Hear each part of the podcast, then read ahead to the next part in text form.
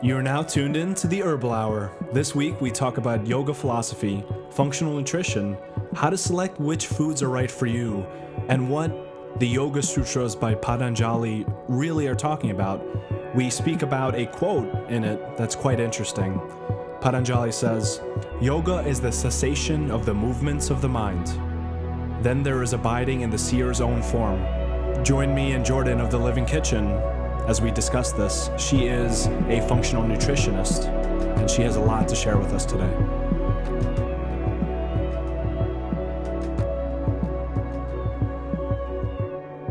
How are you doing today, Jordan? I'm great. I'm truly great. Awesome. So, can you tell uh, us a little bit about what kind of work uh, you're doing these days? Um, for work, I am a nutritionist, and that means I work with people to assess their food needs, their nutrient needs. So, if they have a chronic condition, I would help them get on the right track and teach them the skills that they need. Um, I am a longtime yoga teacher and a longtime yogi first. Um, I've been practicing yoga since my late teens, so going on 20 years. And I teach people how to breathe and move and help them access their mind field through the practice. Mm. So, you started doing yoga 20 years ago. Do you remember what made you interested in this study? I'm not totally sure what it was. It was something to do. My younger sister and I took like a six week community college class of yoga, and the teacher was like a 70 or 80 year old woman who was a dancer, mm-hmm. and her. In her energy was just really kind and gentle, and she you know, had a very specific way of instructing, but it wasn't the classes actually, it was how I felt after. Like there was space around me, like I could be free.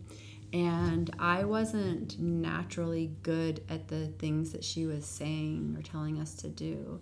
I wasn't like the yogi in my body as you mm-hmm. would think but I was able to rest and be at ease after practice. Mm. And that was really what kept me coming back for more. Yeah, meditation and awareness practices are not easy for anyone who's tried it. And I hear again and again people say, "Oh, I can't meditate because, you know, I start having thoughts and I get distracted." And to those people I say, that's precisely the point. It is that like realization that what they call the monkey mind is the natural state of the mind. Um, not in the metaphysical sense. I know Buddhist tradition talks about the natural state of the mind, but the kind of uh, instinctual and reflex and unconscious aspect of the mind is that is these thought patterns. And of course they're going to distract you from meditation because they distract us from life actually in many cases. So um, it's definitely it's a practice. It is a practice, and that's probably the biggest like returning factor of my practice is to observe those patterns and to return to a state of choice with them. How do I interact with them? What do I do with them? These things that come up. Um, and, you know, how do I carry on living my life? Like, while I have these disruptions or happenings inside of myself. so you teach uh, yoga classes right I do teach yoga classes. What is your uh, approach for transmitting uh, that information uh, beyond just the postures? A lot of times when people think of yoga, they think of you know the asanas, uh, asanas, um, which are the different movements and the postures that you make. Uh, whereas the deep tradition of yoga, uh, from the actual uh, Yoga Sutras of Patanjali, it's a tradition of meditation, a tradition of awareness, a tradition of enlightenment, essentially, that was developed into um, a formulaic science. Um, and a lot of that has been lost when it got kind of carried over into popular culture. So, what's your approach for transmitting that? I try to not explain it. Mm. I really try to reduce my words and give clear instructions Mm-hmm. so that people can feel comfortable and at ease Mm. and begin to just observe themselves Mm-hmm. and not necessarily use my instruction as their entryway into Mm-hmm. their self. But I really try to um, offer the students that come, the yogis that come into the class, like a beneficial practice that would give them a self awareness for that moment. Mm-hmm. And I try to keep it simple. I try to just be kind in my energy and try to use my experiences that I have in my body and my mind as a way to relate. Mm. So there's a lot of empathy and understanding. Um, and then, you know, just being there to be a support and encouragement for them to continue on Mm. throughout the practice. If I have a 60 minute class to teach, I can only say so many words. And it wouldn't do anyone a service to like spitfire anything. You- People come in overwhelmed. People need to just be held in sacred space. And so that's really the beginning point for any person that comes in this sacred space. What does that space look like? and what is my words, my touch, or my practice going to be for them? It's really simple. Yeah, that that makes sense to me from an uh, education point of view. Um, a very insightful thing I heard about what makes a good educator is that they don't teach people what to think; they teach people how to think. So, uh, in application of learning something like yoga, which is based on this deep philosophy, um, how to teach someone to come to that understanding themselves rather than teaching them this is what the understanding looks like. Um, and a lot of a lot of what would be called spirituality and mysticism is that, in my experience, are things that are said but have not been experienced, and are kind of taken as um, granted knowledge. But then when you actually do experience something, like hey, look at this little have a cat visitor. yeah. when you do actually experience these what are called like mystical states of no minds, I mean they're indescribable and they make everything seem so much like book knowledge when they're actually experienced. So what are your experiences with yoga? What are some kind of pivotal experiences of maybe deep rel- relaxation you had? Like why do yoga basically is the question. Well, it's something to do. Yeah. like that is for sure. There is something to do. Mm-hmm. And so mm. for me, as somebody who is experiencing, you know, the aftermath of trauma as a young adult, um, and anxiety as just a person developing in this world, like I needed something to do with my energy.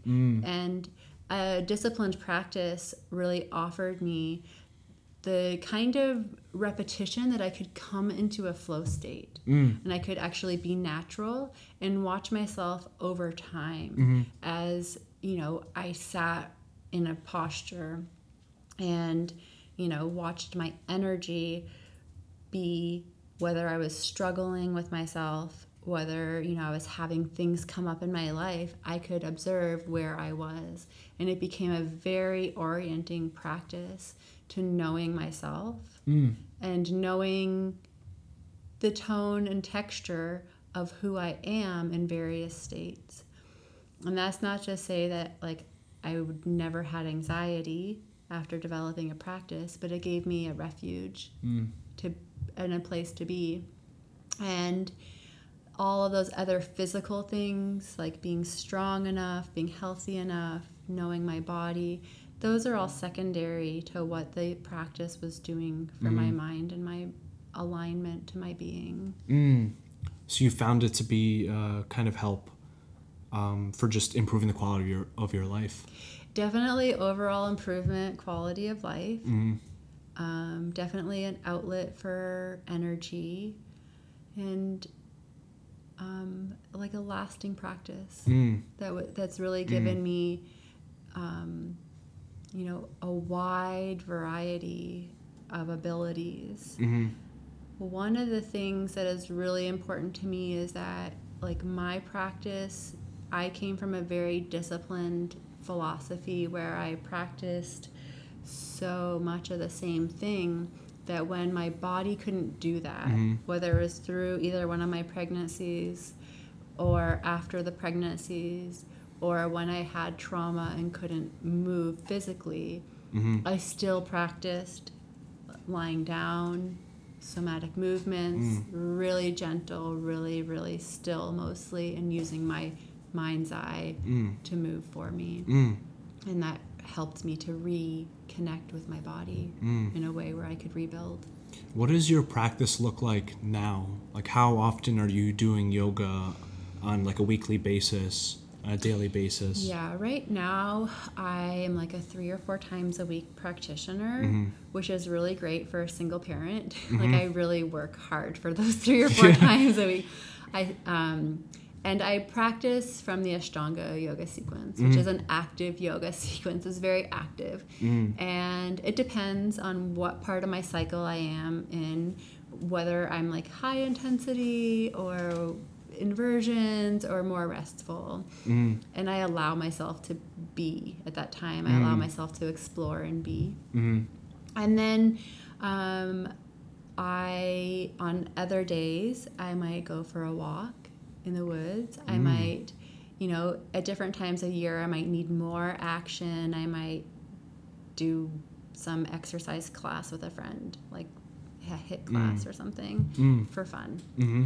Um, and I might be lying down on the floor doing therapeutic ball rolling um, just to work out the kinks. Mm-hmm. So that's my personal practice. A lot of breath work, a lot of awareness. Any tips for people that uh, are kind of interested in yoga? Maybe they've done it one time, but they haven't developed, you know, a routine around it, and they would like to because they're interested in what yoga is and what kind of the benefits. You know, it's the the fact that yoga is good for your health is, has been repeated ad nauseum, um, Yes. and it's true. Yes. And those benefits are subtle and they're like an aftershock almost. because what actually happens in a yoga class is a lot of work. Mm-hmm. because it takes a lot of work and discipline to show up consistently. And so, for anyone who is exploring the idea of practicing yoga or they'd like to try something different, like my advice is to be consistent. Mm. Whether that's one or two times a week or 3 mm-hmm. times a week, be consistent and commit to it for a certain amount of time. If you mm-hmm. could commit to twice a week for a month, that would be amazing because you would have those intervals of reflection mm. and you would be able to start to see yourself over that time period. And there's a lot of trust involved in going into a yoga class because these days yoga could be anything. Mm-hmm. You don't know. Even like the most experienced yogi could walk into a class and really not know because there's so many forms or contemporary kinds of yoga. What are some of your uh, favorite traditions of yoga practice? Yoga practice. Yeah. I. it- one of my favorite traditions is the imagination, is mm. creativity. A mm. lot of the yoga postures have these names, animal names, firefly, mm-hmm. dragonfly, mm-hmm, mm-hmm, scorpion, whatever. And so when we weave in this play into the work, like I feel playful Hmm. and I like to use my imagination to embody, you know, an animal leaping or whatever.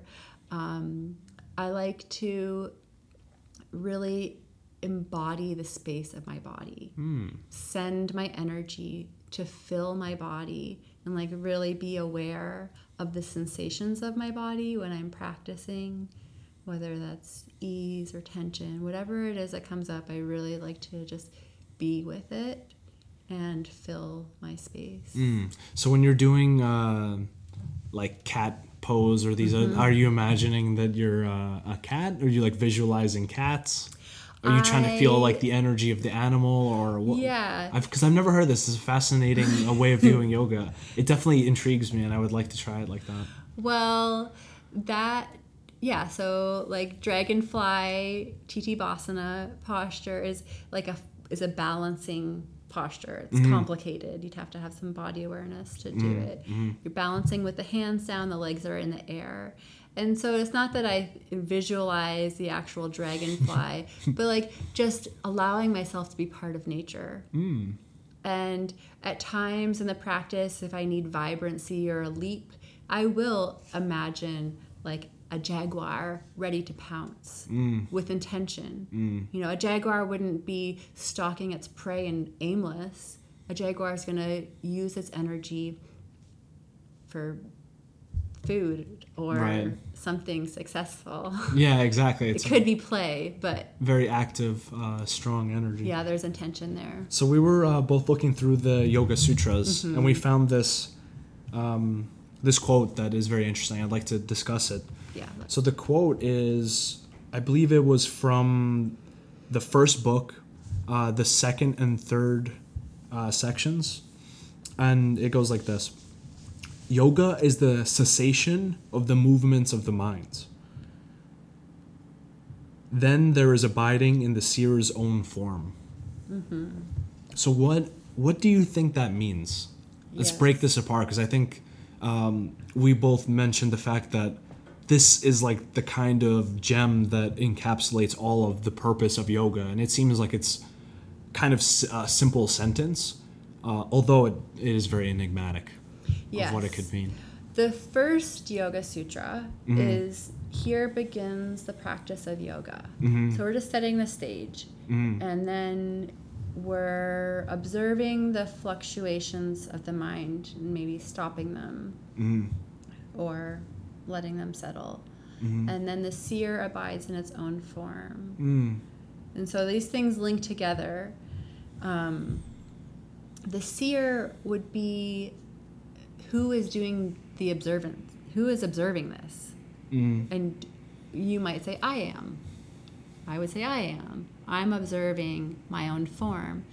My own form is life in action, life moving. And I always think about my own, the seer is like having this thread or an anchoring to a bigger life force Mm. that's deeper than me. It might come through me. Um, you know, in the Bible, it says like God created man or humans in its, his own form. Mm. And so we come back to, we're weaving back to this like, it's bigger than us. It's life itself. It's God. Mm. Like we're connected through our own beings. That's a that's a beautiful link there. Uh, I hadn't even thought that, but uh, when God creates uh, humanity in uh, in their image, that implies that that is still within us. Like we are still that form. So I think so. The first sentence is really hard to understand. I think for a Westerner right? Because like the cessation of the movements of the mind. Well, why would we want to stop the movements of the mind? And here, I believe what they mean by the movements of the mind is all the stuff that goes in our minds. You know, like what we're gonna eat for dinner, what we're gonna do later, what um happened yesterday, like that annoying thing that Stacy said to us. That like I can't believe she said that.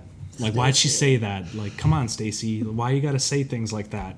or like you know and we get into these these patterns and these are kind of these movements or uh, obscurations of uh, the natural pristine state of the mind which is um, thoughtless um, and that's that's part of the difficulty of meditation is someone will try meditation for you know a little period of time maybe try it once or a few days in a row and they're like i can't get my mind to stop this doesn't work and it's like the mind has been going according to these traditions since beginningless time So it's not exactly like you're gonna sit down and want to practice and suddenly cure all of the the unnecessary movement of the mind. So it's a very long process. And then the second the second then there's abiding in the seer's own form.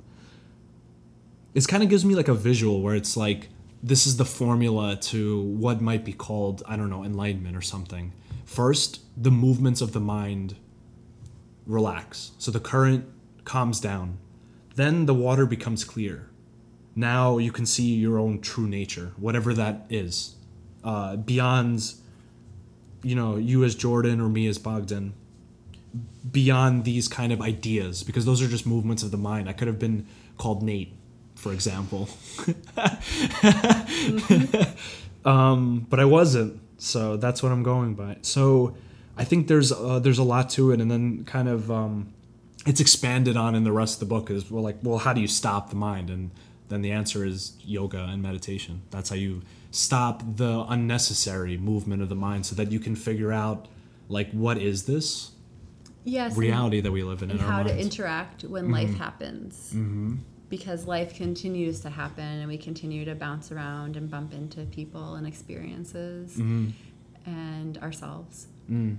And I, you touched on something that really, like, I feel like there's this um, interesting dynamic of mm. what we're willing to call ourselves. Mm. I am.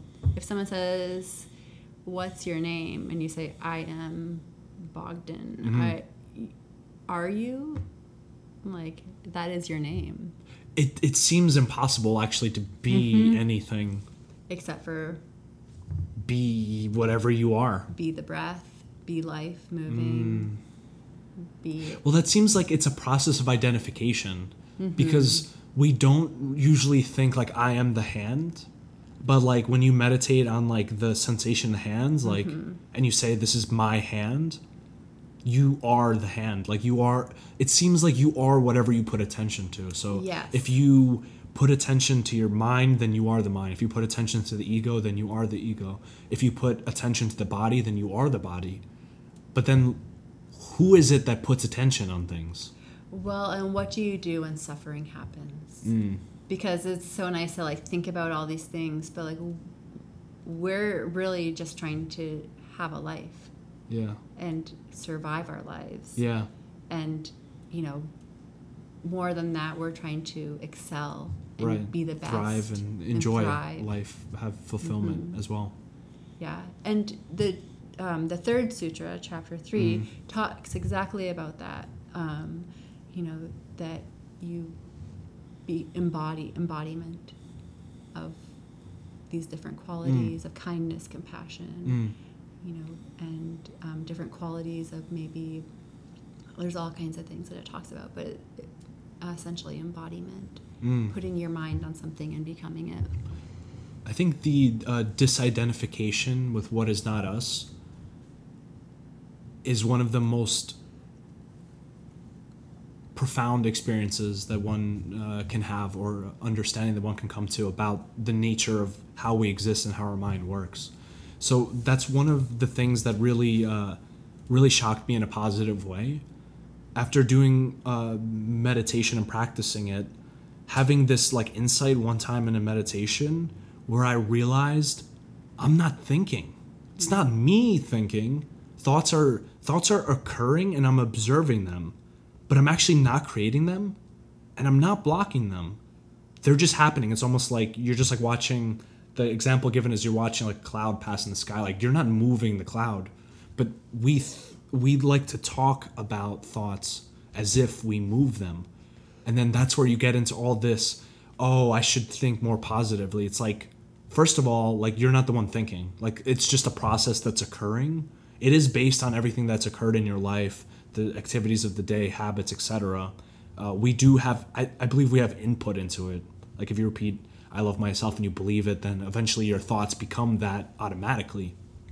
The thoughts are kind of like a broken record of whatever we say most to ourselves but they're not us and i think that's a big step away from suffering is when you realize that the story of suffering and that the woe is me is just a phenomenon that you're observing. And what once you get even a little bit of, of distance from that my life is so bad or like I'm sad, you realize like it's actually kind of comical. It's like whose life is bad? Like I'm just observing a thought that's happening. Like it's not it's an interesting thing that has happened to us with language, I think. We've become quite Yes. trapped in our own language.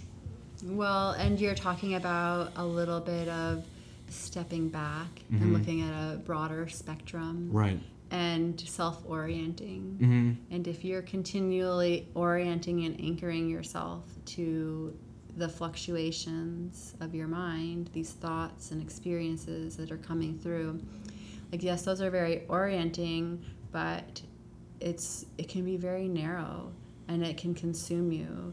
And um, you, an anxiety attack is a really good one because it consumes you and takes over and like hijacks your whole system. And then you're having the chemicals of Mm-hmm. fear and panic and anxiety. You're creating this environment inside of yourself and your perception can, can easily become tainted to whatever focus your anxiety has. Mm.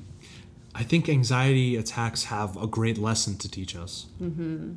There's this saying, what you resist persists. And um, I was speaking to this about, um, I was speaking about this with someone else, that actually, from like a psychiatric perspective, to actually diagnose someone with anxiety, uh, like a panic disorder, one of the key features of it is that they're afraid of it happening. That's one of the most key features. And I think it's because of this. If an experience happens and that's very negative, you want to avoid it happening. But those experiences are not under our control.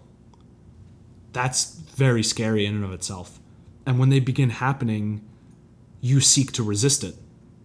And then the feedback loop.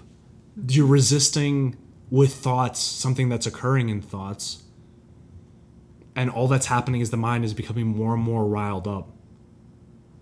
And I've actually had this experience before. So I've only, at least as far as I'm aware, I've only really had maybe one anxiety attack in my whole life. Thankfully, I'm You're I've been blessed. I've been blessed.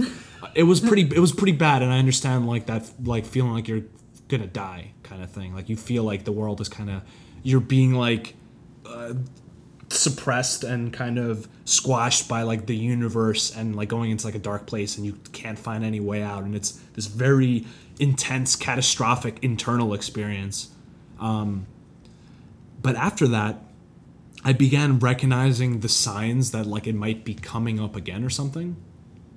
And what i realized is that the second i felt that anxiety i would become afraid and i would try to repress it i would try to suppress it and then the anxiety would start building but what I realized is if at the exact moment you feel the fear of it and you just go, and you just relax and like don't allow the mind to go down that path and like not by suppressing what it's doing, but just being like, I'm gonna let it happen.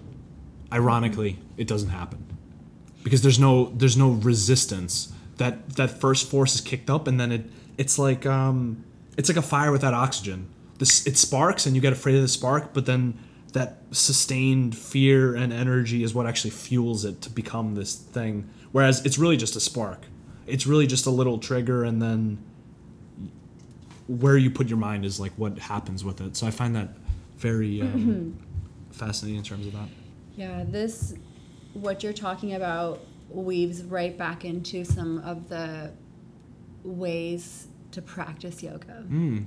Um, because when you're, for instance, doing like a one legged balancing pose and you have one leg in the air and you're about to lose your balance, Mm. you can grip and become rigid. Mm. And most likely you're going to just topple over. And that's the instinct, though. The That instinct is- is to do that. Yeah, so Mhm. you know, I experienced this. What happens when you soften and allow? And even if you do fall out, like the softening and allowing, often it has stopped me so many times from falling out of the of a posture, but it also has stopped me from just gripping unnecessarily to resist the fear mm. of what will happen next.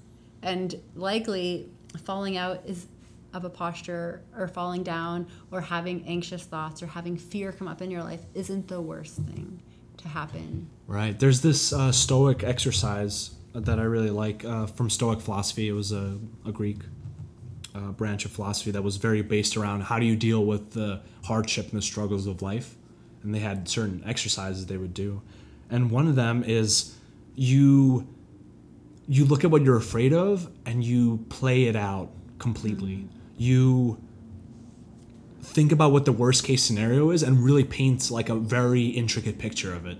So if you're afraid of falling, for example, in like a yoga posture, it's like you imagine yourself falling and you imagine what's the worst thing that can happen if I fall. Oh, I hurt my arm. Oh, okay, then I can't go to work.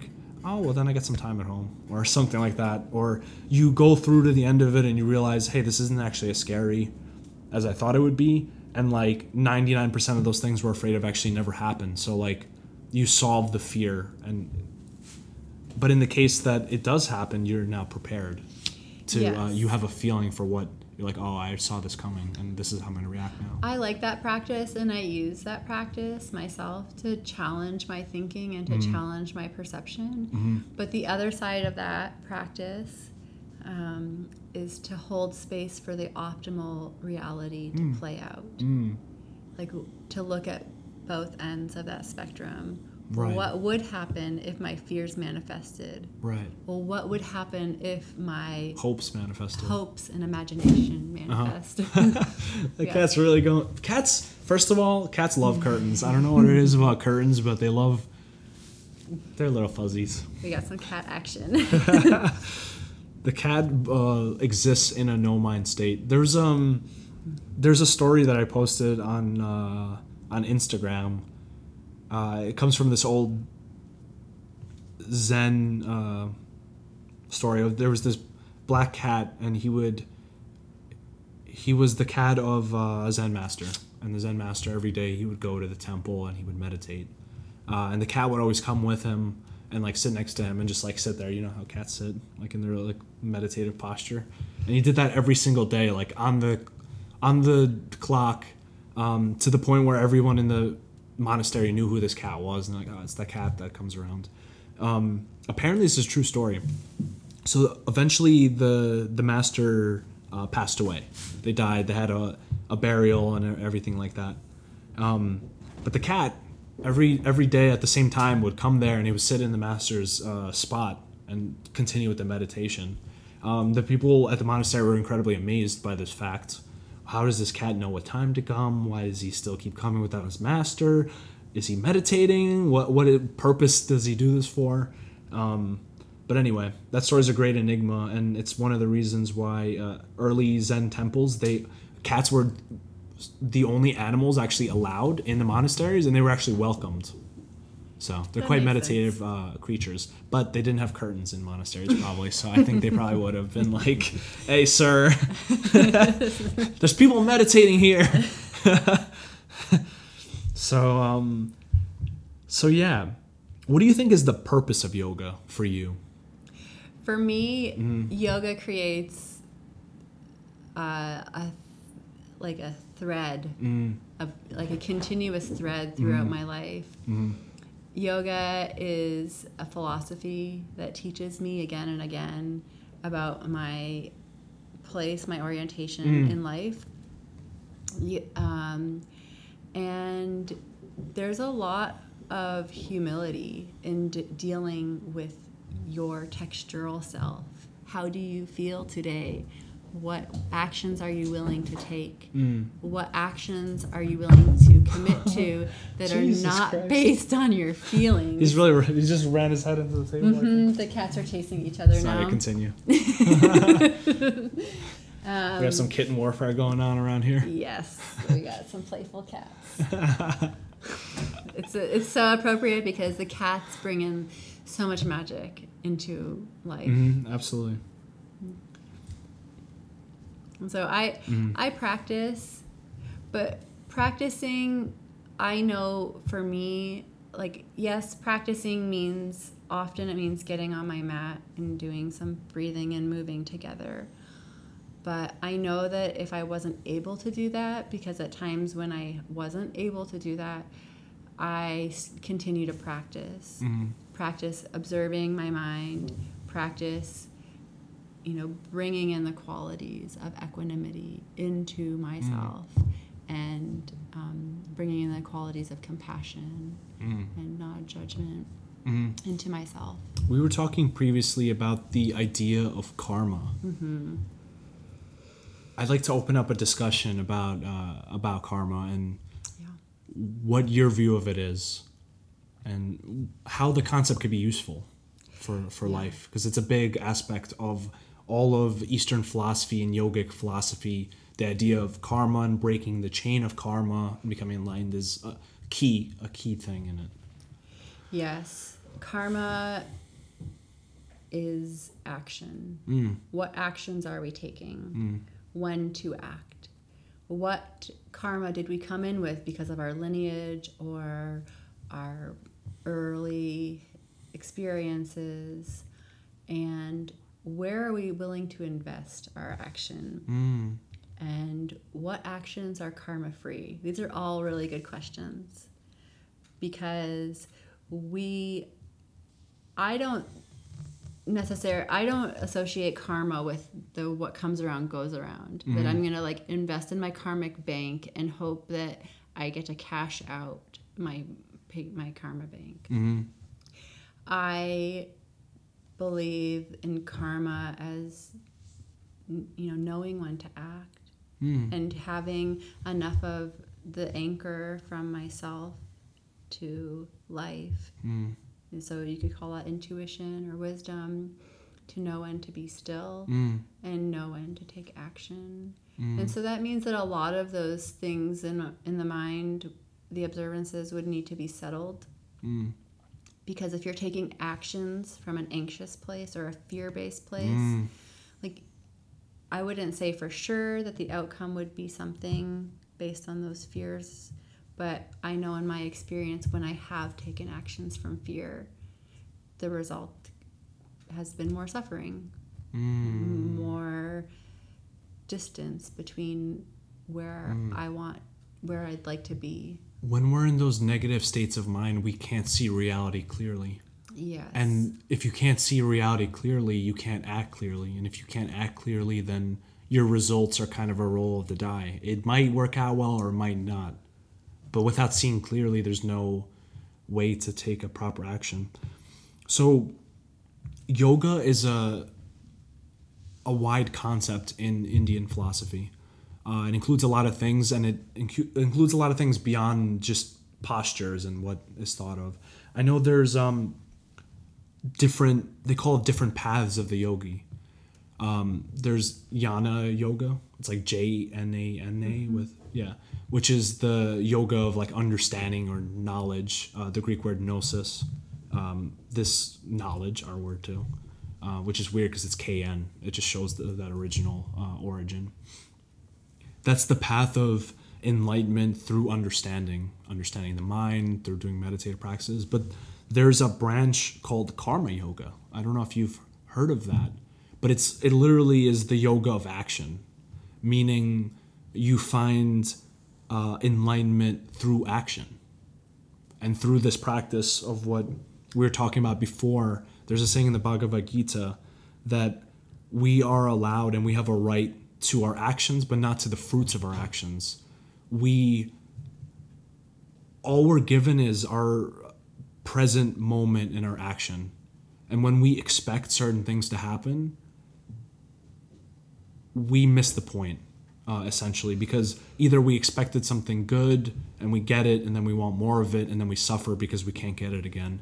Or we expected something good and something bad happens, and we doubly suffer because we suffer we suffer that the bad thing happens and we suffer that also our expectation wasn't come true and it's like ah it should have been like isn't isn't that like a common source of like how many times have you ever missed like a bus and you were like angry like oh it should have you know, came at this time and like all these like shoulds. Every time like one says like a should, that's like an expectation that has not been met. And often that's like actually a bigger source of suffering than the actual bad thing. And like any should means like you don't you don't accept life as it is, like you would rather be some other way. And that's a fundamental way to just suffer because you're wanting something that isn't. Yes. Oh, he's just eating his little bowl. Mm, yes. Yes. So I'm not totally sure what like the specific philosophy to karma Mm-hmm. yoga is, but I think of karma yoga as like investing in humanitarian efforts or just doing some good-natured thing without the expectation that it's coming back to you as whatever like that you we like you said um, like we don't own the results of Right. our actions. All we can do is continually be present and give of ourselves, mm-hmm. be devoted to life, use our code of ethics, which the Yoga Sutras describe, use our orientation, which we practice, our continual orientation, where I, where am I in space? Mm. Where am I in my own self? Am mm. I energetically, mentally? Mm. Where am I in the universe, on this earth? Mm-hmm. You know, like orient, continually orienting and continually being devoted. Mm-hmm. And so I could see that being like a great way to live life is just continually giving. Mm, to be of uh, of service to uh, to humanity, and that that makes sense as a way to um, to have peace and understanding in life. It's not only you know the yogi who goes off into the cave and meditates and finds wisdom, but the you know Gandhi or Mother Teresa who finds the wisdom of life through meaningful action. Um, and to me, karma yoga is very much tied to the idea of uh, like uh, being a spiritual warrior in in some sense because the path of the warrior is always a path of action because um what is it The, little bowl, uh, the cat's pushing the bowl as it. he's practicing his his path of of action Yeah. Um, but yeah, I think of it as the path of the warrior because the warrior is always has to make quick decisions because everything is so quick and everything is so life and death. The the meaning can expand uh, beyond just the context of warfare, but into daily life, um, being afraid of something but still advancing, uh, having fears but still like doing the right thing in the face of it uh, courageousness. All these are are courage is always based around action. So being courageous in your life is kind of like a, a karma yoga uh, aspect, where you might know what the right thing to do is, but you're afraid of the consequence. Again, afraid of the results.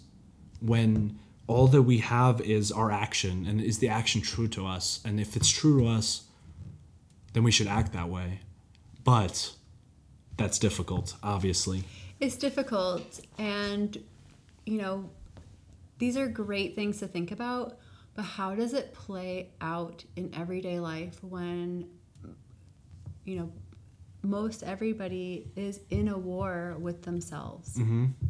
In a war. and they're losing too in a war of being overstimulated, mm-hmm. in a war of trying to keep up with our culture and mm-hmm. consumerism, mm-hmm. in a war with competitive ideas. You know, we're not good enough because social media shows something fancy and different. Right well that's that's the interesting thing about social media. We were speaking about this before. Um, social media shows what we would like people to see. So it it's kind of in that sense it's kind of illusory. Uh, that's the way i view it is that it's like a creation. Like if you have some certain goal with social media uh, like you want to promote your like business or you want to show people what you're up to you want to show them your life um, but when people compare themselves to other people. I think that's the path of suffering. I've heard the the wise statement that you should always compete not against others, but against yourself of yesterday. That's one of the biggest things that yoga that I've spoken about that like there's a continuum of practice. And so this is you know, yoga isn't a competitive sport. We're not comparing ourselves to somebody else's body or someone else's movement ability or flexibility. You're just looking at yourself. You're comparing uh, just to yourself of yesterday. And it doesn't it wouldn't even yeah. need to be a judgmental comparison. Just observing yesterday I felt great in my practice. Maybe I was caffeinated and had a lot of energy. to, certainly helps. Yeah. And, you know, today I don't feel as great or mm-hmm. as mobile because I'm underslept or malnourished mm-hmm. today. Mm-hmm. And so just watching over time. Right. And I think uh, over time, having those little improvements, they go a very uh, far way because in general, if you compare there in any field of study or uh, action or practice, there's always going to be someone who's better than you at it, and if that makes you feel bad and makes you not want to do it because oh what's what's the use? So you created a, a, a company a brand called living kitchen. Mm-hmm. what is the living kitchen? Tell us a little bit about that. Um, the Living Kitchen is my personal philosophy um, that is based around healing your your body, your life um, through nourishment. And so nourishment comes in many forms, but everybody needs to eat.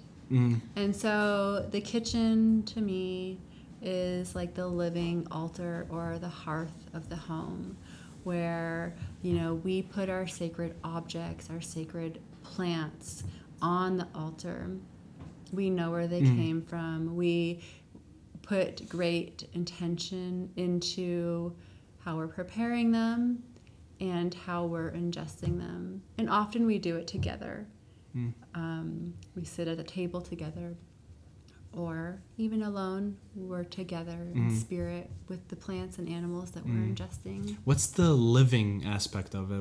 Why the living kitchen? It to be alive is to be dynamic. Mm. Is to be able to adapt to life as it happens. And and that means that in the winter I eat warm food.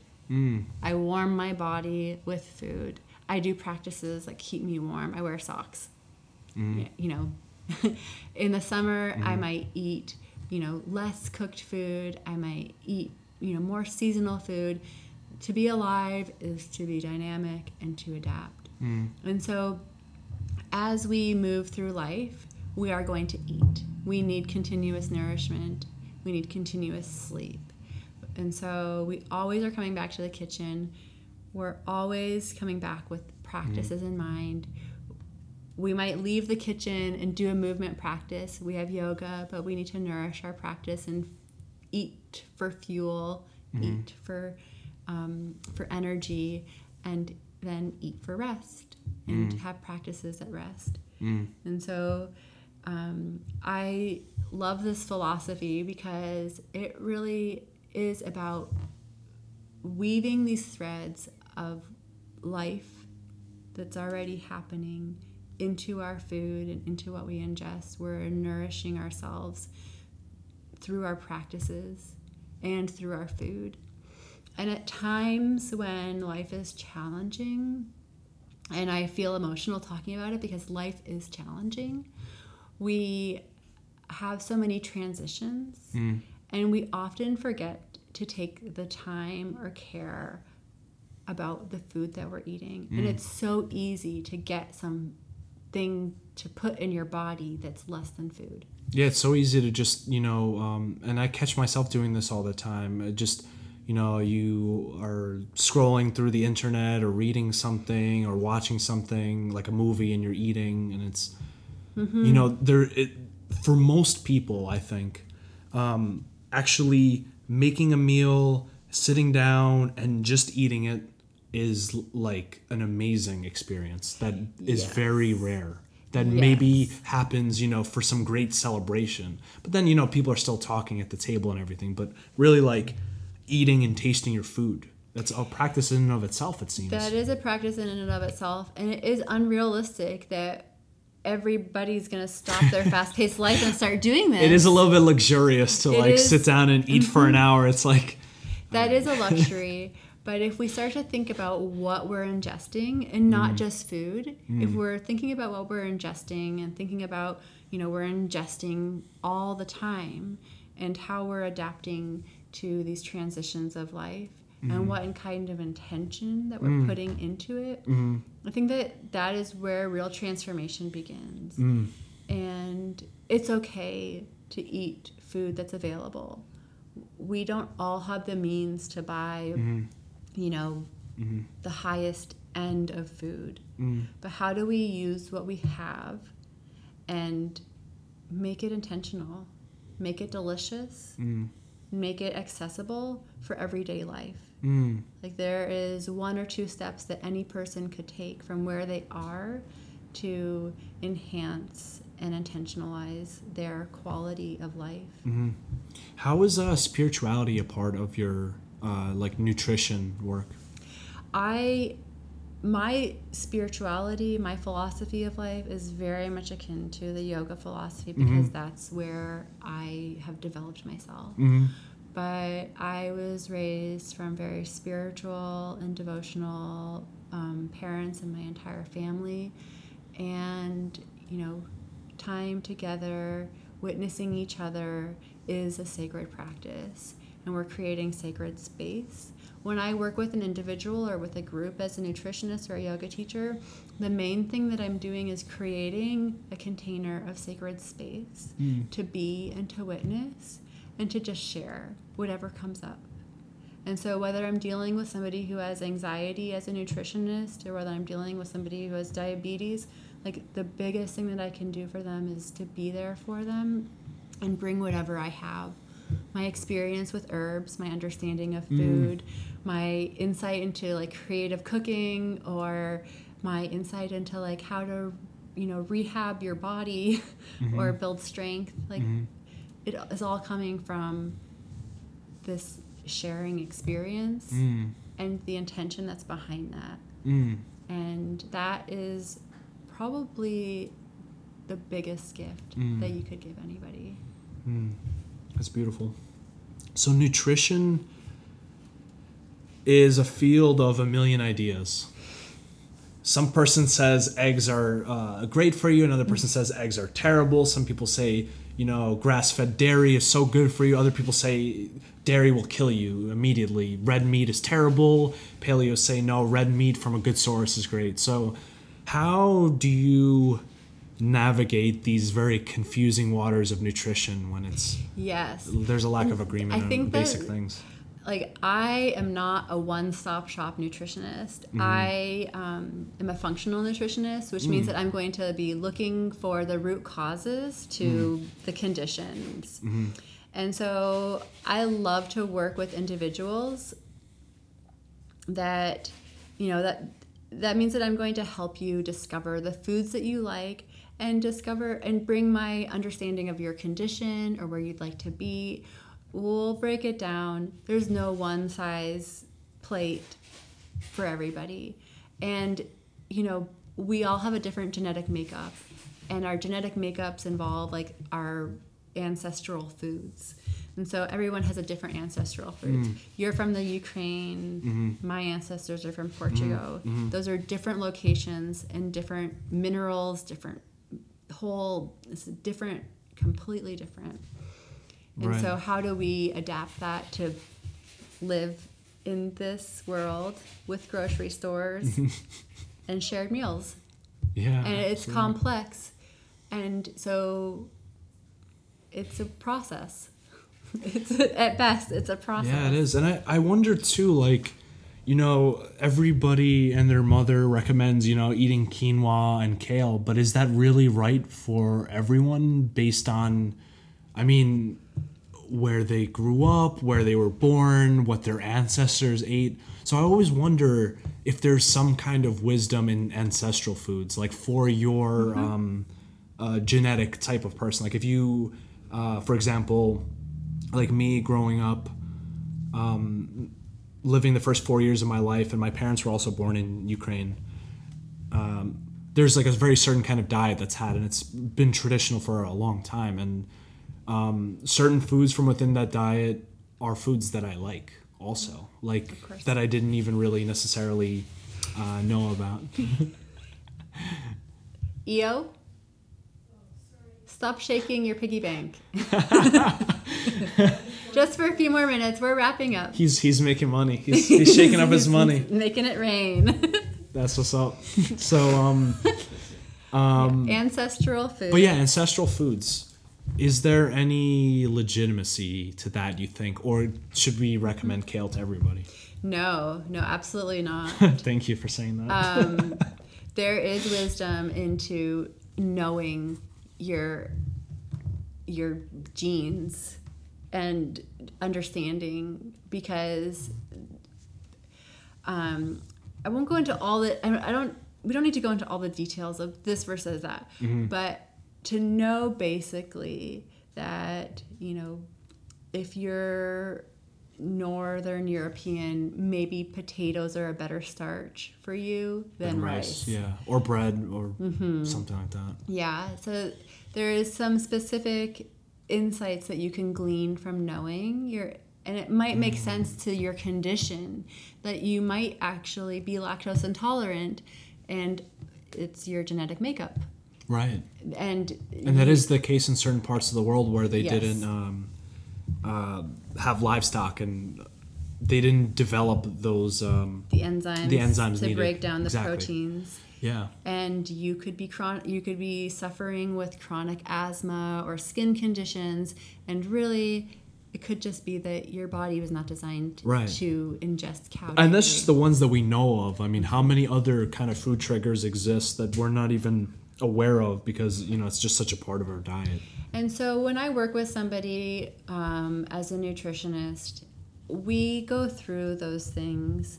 And often, you know, I see somebody who wants more energy or has these underlying kind of subclinical conditions, which means that they're not in the hospital. They're not suffering to the point of needing, you know, entire care from a doctor. They're able to live their life mostly functioning on their own, but have some things they need to work on. Mm. And so, um, or they've been to a doctor and just need a little guidance. Mm. But when I work with somebody, we, we talk about, you know, the things that they're dealing with and the foods that they're eating. Mm-hmm. Food journaling is often a part of it, which isn't really the, you know, it's an observation practice. Not always fun. Absolutely. Yeah, it seems that um, your approach to nutrition comes from like this kind of yogic uh, way. And um, yeah, I just want to thank you for being on the podcast. I really enjoyed talking about uh, yogic philosophy, spirituality, nutrition in a more meaningful way. It's definitely inspired me a little bit more to pay more attention to cooking because I've always kind of liked it, but I, you know, we were talking before uh, about the fact of like recipes and how you know like recipes are like kind of the killer of the soul of cooking in my view. It's because it's like follow this and that, and it's this whole formulaic thing, and it's like uh, it's too much effort. I'm just gonna you know order out or whatever. One of my biggest things that I have been able to master in my life um, is to make anything. Just kind of like see what ingredients you have and kind of toss it together. Yes, to make food taste Just good. make up stuff. To make up stuff, to be like that. creative, to just put things together, to be bold, to have success, to have failure, and to make my own recipes. I write recipes for clients and Mm-hmm. share them pretty freely.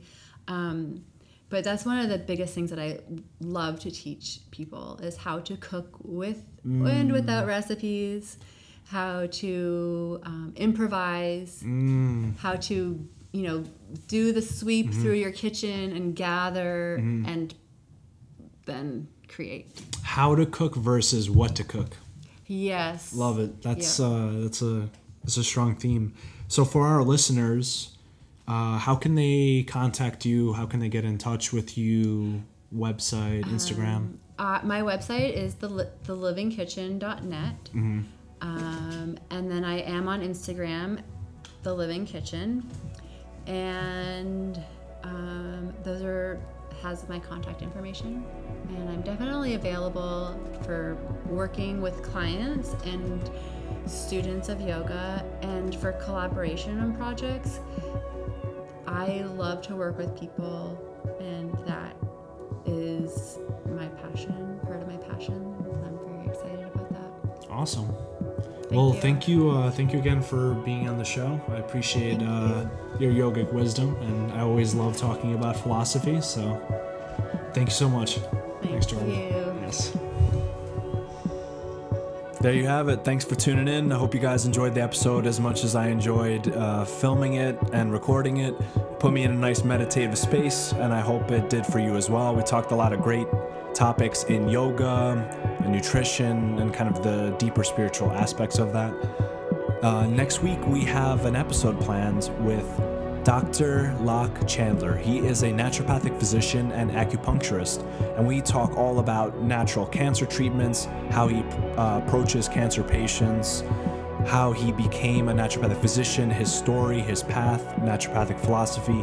It's a really great episode. I hope you guys tune in next week. And um, check out our website. It's uh, ktherbs.com. Uh, the blog is on there. Some herbal extracts that I create are on there as well for you guys to check out. Mm, If you have any questions or suggestions, or you have this amazing topic that you'd like us to talk about, or you know of some guest that would be great for the show that's in the Oregon area, contact me at info at ktherbs.com. Um, thanks again for listening, guys. I really appreciate you, and I appreciate doing this podcast and really getting out all this holistic health info. Um, it's really a passion of mine. Thank you so much. Bye.